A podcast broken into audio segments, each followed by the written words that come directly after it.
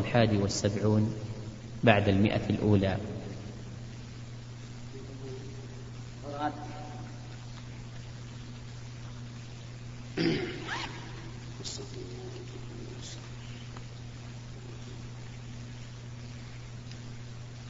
تمام.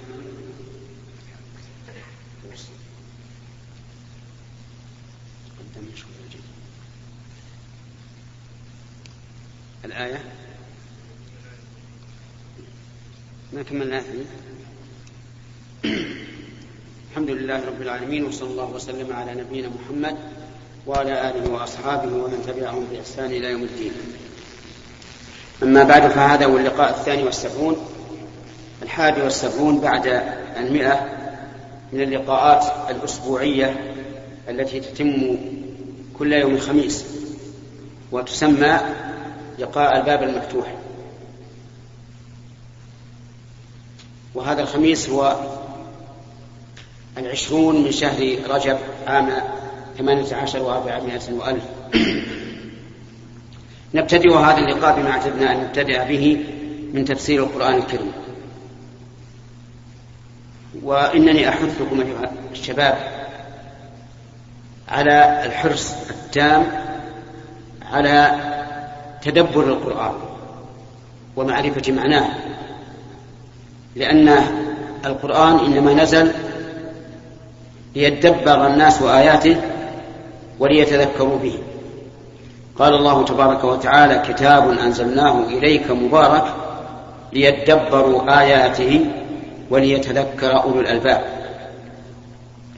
إذ لا فائدة بتلاوة اللفظ دون فهم للمعنى، ولهذا سمى الله تبارك وتعالى سمى الله الذين لا يعرفون الكتاب لا يعلمون الكتاب إلا قراءة، سماهم أميين. فقال تعالى: ومنهم أميون لا يعلمون الكتاب إلا أماني، يعني إلا قراءة. ولذلك يجب علينا أن نتدبر القرآن، ثم بعد ذلك نعمل به، لأن العمل يتوقف على معرفة المعنى. قال شيخ الإسلام ابن تيمية رحمه الله في رسالة صغيرة له تسمى مقدمة التفسير، قال: إن الناس لو أرادوا أن يقرأوا كتاب الطب أو غيره لاستشرحوه قبل أن يعملوا به ويطبقوه، يعني لطالبوا شرحه وفهم معانيه، وهذا حق. لذلك أحث إخواننا على تفهم القرآن الكريم. وإذا أشكل عليهم شيء فلا يجوز أن يقولوا في القرآن بالظن، بل يسألوا عنه، لأن القرآن لأن القول بالقرآن خطير جدا. فإن من قال في القرآن برأيه فليتبوأ مقعده من النار. والمفسر للقرآن شاهد على الله بأنه إيش أراد كذا وكذا، فأعد لهذه الشهادة جوابا.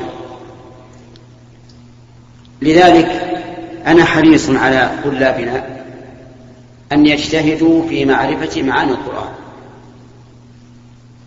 وهذا أولى بهم من أن يعرفوا معاني السنة، وكلاهما حق وكلاهما يجب فهم معانيه، لكن القرآن أهم وأوكد، لأن القرآن يصلك بالله مباشرة، لأنك تقرأه على أنه على أنه كلام الله تعالى، تتفهم معنى هذا الكلام، كلام الرب سبحانه وتعالى، وتدبره حتى تقوم به تصديقا للخبر وعملا بالطلب، أمرا أو نهيا. انتهينا فيما سبق إلى قول الله تبارك وتعالى: إن الذين لا يؤمنون بالآخرة ليسمون الملائكة تسمية الأنثى. أكد الله هذا الخبر بقوله: إن الذين لا يؤمنون بالآخرة ليسمون، أكده بمؤكدين وهما أخونا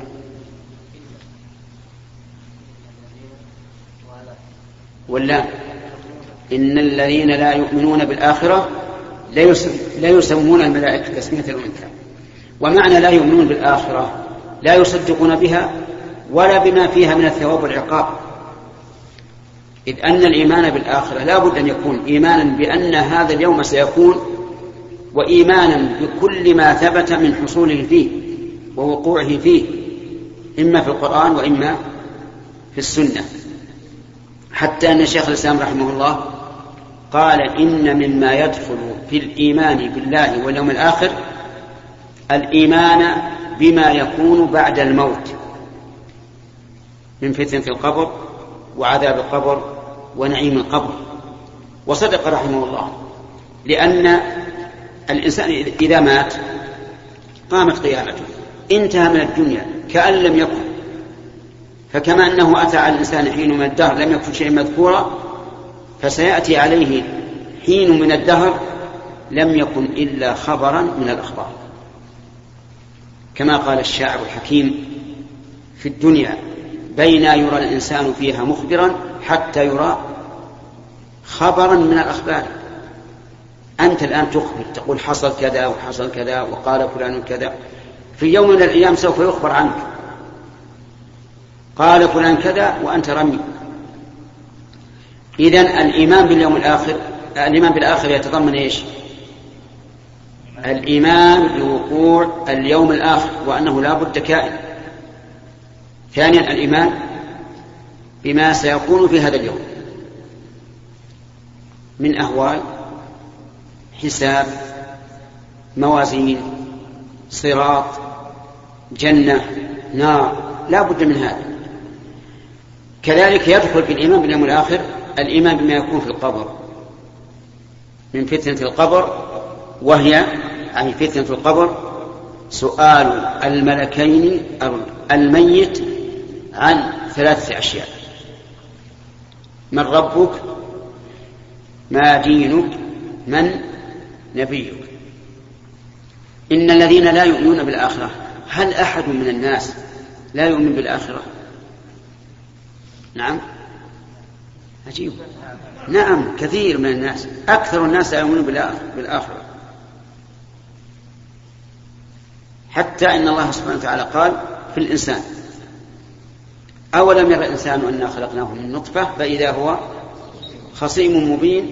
وضرب لنا مثلا يعجزنا فيه ونسي خلقه، قال: من يحيي العظام وهي رميم. ما أحسن قوله ونسي خلقه قبل أن يقول مقالة هذا الإنسان. يعني هذا الإنسان قال: من يحيي العظام وهي رميم، ونسي خلقه. ما هو خلقه؟ أنه لم يكن شيئا، خلق من ماء دافئ، فصار عظاما وعصبا ولحما، وصار إنسانا ينطق ويخاصم. قال: من يحيي العظام وهي رميم، قل يحييها الذي أنشأها أول مرة وهو بكل خلق عليم. وذكر الأدلة على إمكان ذلك. المهم أن من الناس من ينكر اليوم الآخر، يقول ما فيه بعد، وهذا من سفهه في عقله وضلاله في دينه. وإلا فهل, فهل من الحكمة أن تخلق هذه الخليقة وتبتلى بالأمر والنهي ويحصل الجهاد وقتال الأعداء واستحلال دمائهم وأموالهم ونسائهم، ثم تكون نتيجة إيش؟ لا شيء. هذا لا يمكن، فأباه الحكمة أشد العبادة. إذن الذين لا يؤمنون بالآخرة سفهاء عقولا، ضلال دينا، لا يسمون الملائكة تسمية الأنثى، يعني يجعلون الملائكة إناثا كالمشركين، قالوا الملائكة بنات الله، فسموا الملائكة بتسمية الأنثى وهي البنت، لأنهم لا يؤمنون بالآخرة. لو آمنوا بالعقاب ما قالوا هذا، لكنهم لا يؤمنون فيقولون ما يريدون. قال الله تعالى: وما لهم به من علم. نفى أن يكون لهم بذلك علم، لأن هذا هو الواقع. هل شهدوا خلق الملائكة؟ لا. ولهذا قال الله في آية أخرى: وجعلوا الملائكة الذين هم عباد الرحمن إناثا. كمل هذا المعنى. أشهدوا خلقهم؟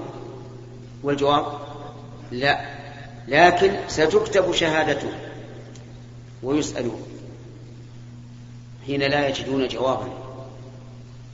هؤلاء الذين قالوا الملائكة بنات الله يقول الله عز وجل ما لهم به من علم، وعلم هنا مجرورة بحرف الجر، وحرف الجر هنا عند المعربين محمود. ما لهم به من علم حرف جر زائد، الفائدة منها توكيد النفي، الفائدة منها توكيد النفي. ولهذا نعطيكم قاعدة مفيدة: جميع الحروف الزائدة يقصد بها التوكيد، هي من أدوات التوكيد. كل الحروف الزائدة سواء الباء أو أو اللام وغيره فإنها تفيد التوكيد. ما لهم به من علم يعني لا قليل ولا كثير، لأنهم لم يشهدوا خلقه. إن يتبعون إلا الظن، رحمك الله. إن يتبعون، إن هنا بمعنى ما، والضابط أنه إذا جاءت إلا بعد إن فهي بمعنى ما. إن هذا إلا بشر أي ما هذا إلا بشر، إن هذا إلا ملك كريم أي ما هذا إلا ملك كريم، إن أنتم إلا بشر مثلنا أي ما أنتم إلا بشر مثلنا، إن أنتم إن إنهم إلا يظنون أي ما هم إلا يظنون، والأمثلة على هذا كثيرة. إن يتبعون إلا الظن يعني ما يتبعون إلا الظن، والمراد بالظن هنا الوهم الكاذب، الوهم الكاذب، وليس المراد بالظن هنا الراجح من أحد الاحتمالين. وانتبه لهذه النقطة، أن الظن يأتي بمعنى التهمة، ويأتي بمعنى رجحان الشيء، ويأتي بمعنى اليقين. كم هذه يا أخي؟ ثلاثة، بمعنى التهمة، ثاني رجحان الشيء، الثالث اليقين. قال الله تعالى الذين يظنون أنهم ملاقو ربهم، المراد إيش؟ المراد إيش؟ اليقين. يعني ما يكفي الظن في اليوم الآخر، لا بد تيقن. وقال النبي عليه الصلاة والسلام إذا شك أحدكم في صلاته فلا يتحرى الصواب، والتحري هنا يعني الظن الغالب. وهنا إنهم لا يظنون ظن الاتهام، يعني يظنون ظنا هو وهم ليس له أصل.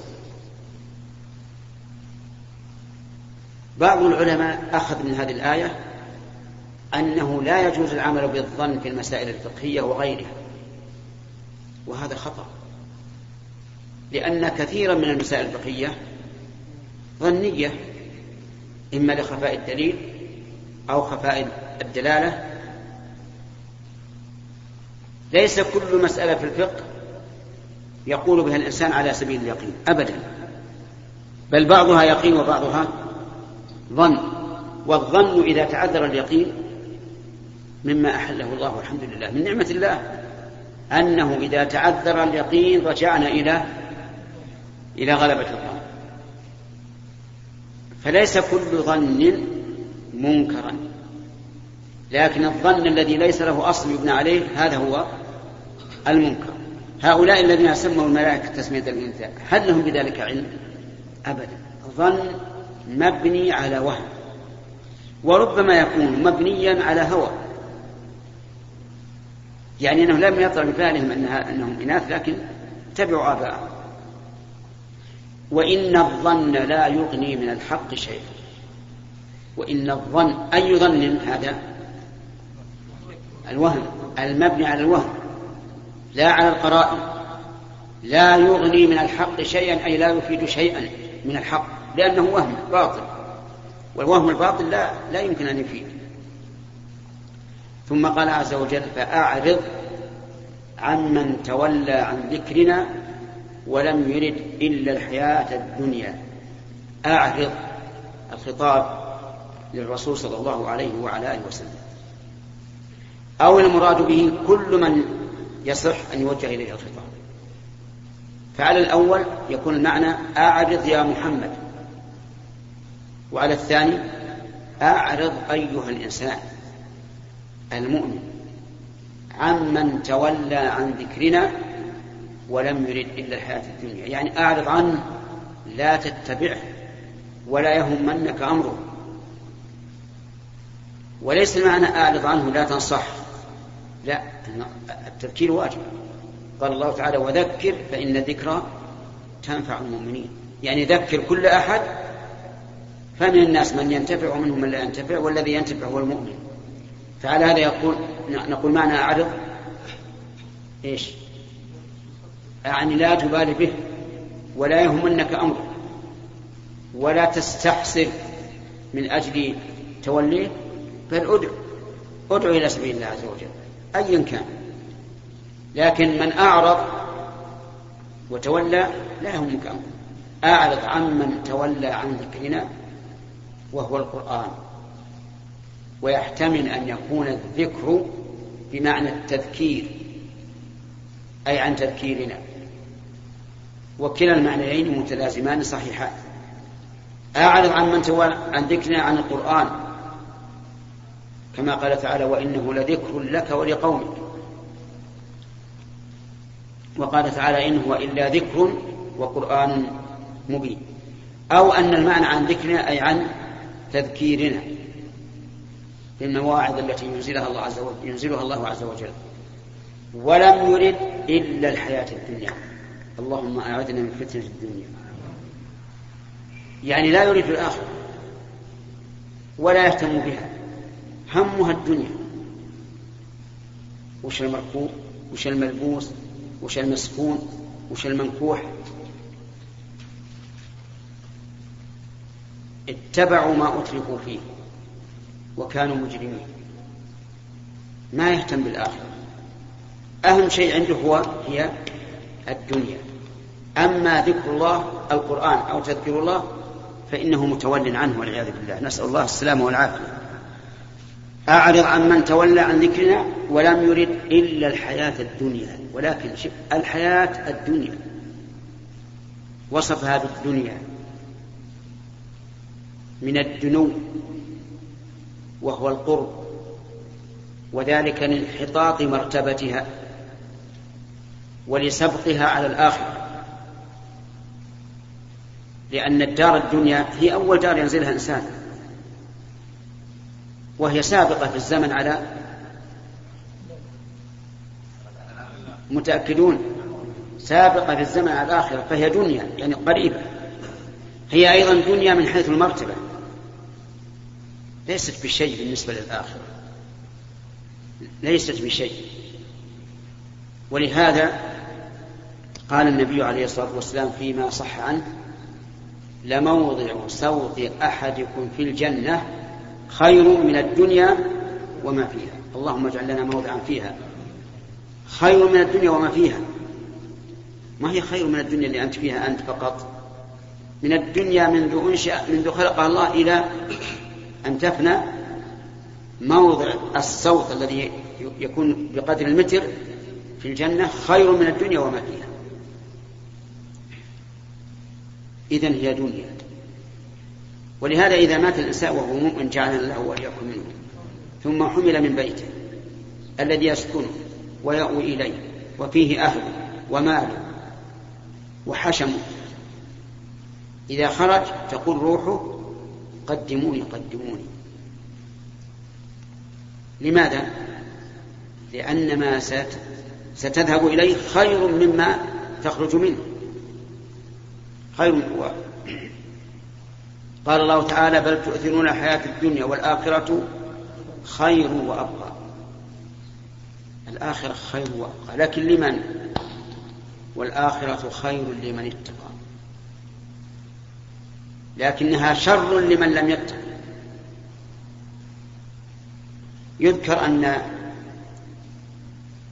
ابن حجر العسقلاني رحمه الله وكان رئيس القضاة في مصر، مر يوما من الأيام في موكبه على العربة تجره البغال وحوله الجنود برجل يهودي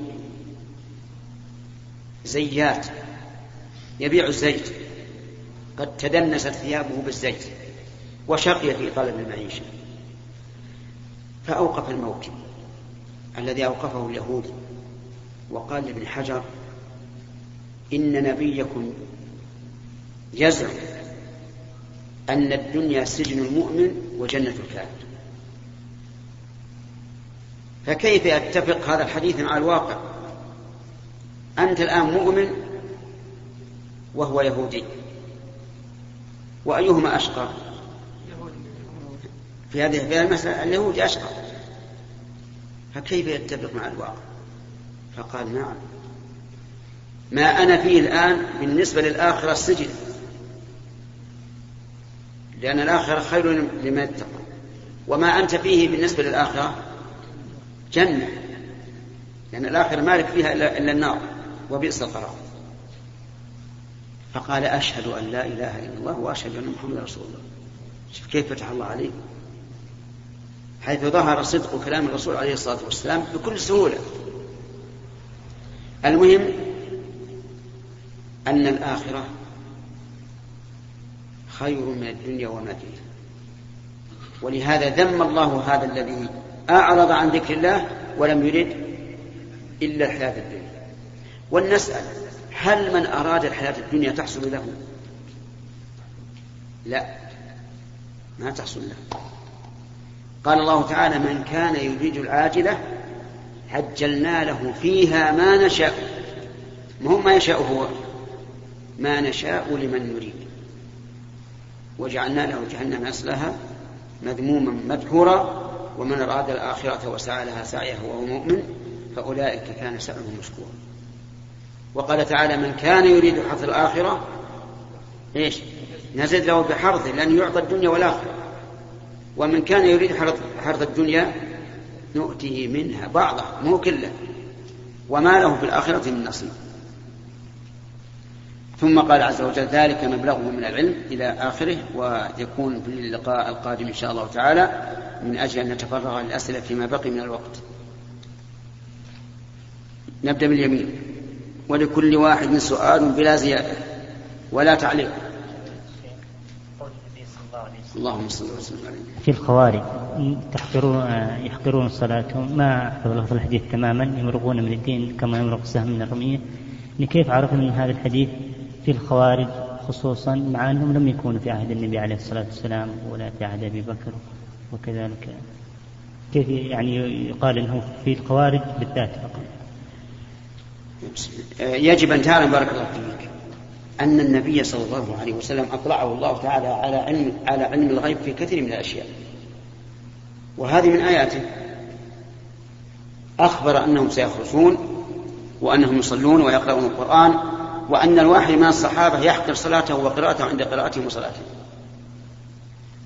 وقال: إنهم يقرؤون القرآن ويجيدونه لكن لا يتجاوز حناجرهم، يعني بس في اللفظ ما يصل للقلوب. ولهذا قال: يمرقون من الإسلام كما يمرق السهم من الرمية. السهم إذا ضرب الرمية كرصاصة ضربت الطير مرقته خرجت، فهم هكذا وصفهم النبي عليه الصلاة والسلام، وأولهم كان في عهد الرسول صلى الله عليه وسلم. قسم النبي صلى الله عليه وسلم قسمه، فقال له رجل: يا محمد اعدل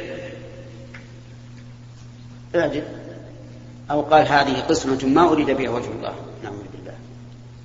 وهذا خروج بالقول، لأن الخروج نوعان: خروج بالقول وخروج بالسيف والقتال. والأول مقدمة للثاني، الأول مقدمة للثاني، لأن الذين يخرجون بالسيف ما يخرجون هكذا بس يحملون السلاح ويمشون، لا بد أن يقدموا مقدمات، وهي أن يملأوا قلوب الشعوب بغضا وعداء لولاتهم، وحينئذ يتهيأ الأمر للخروج. نعم إساء لا للظروف فقط.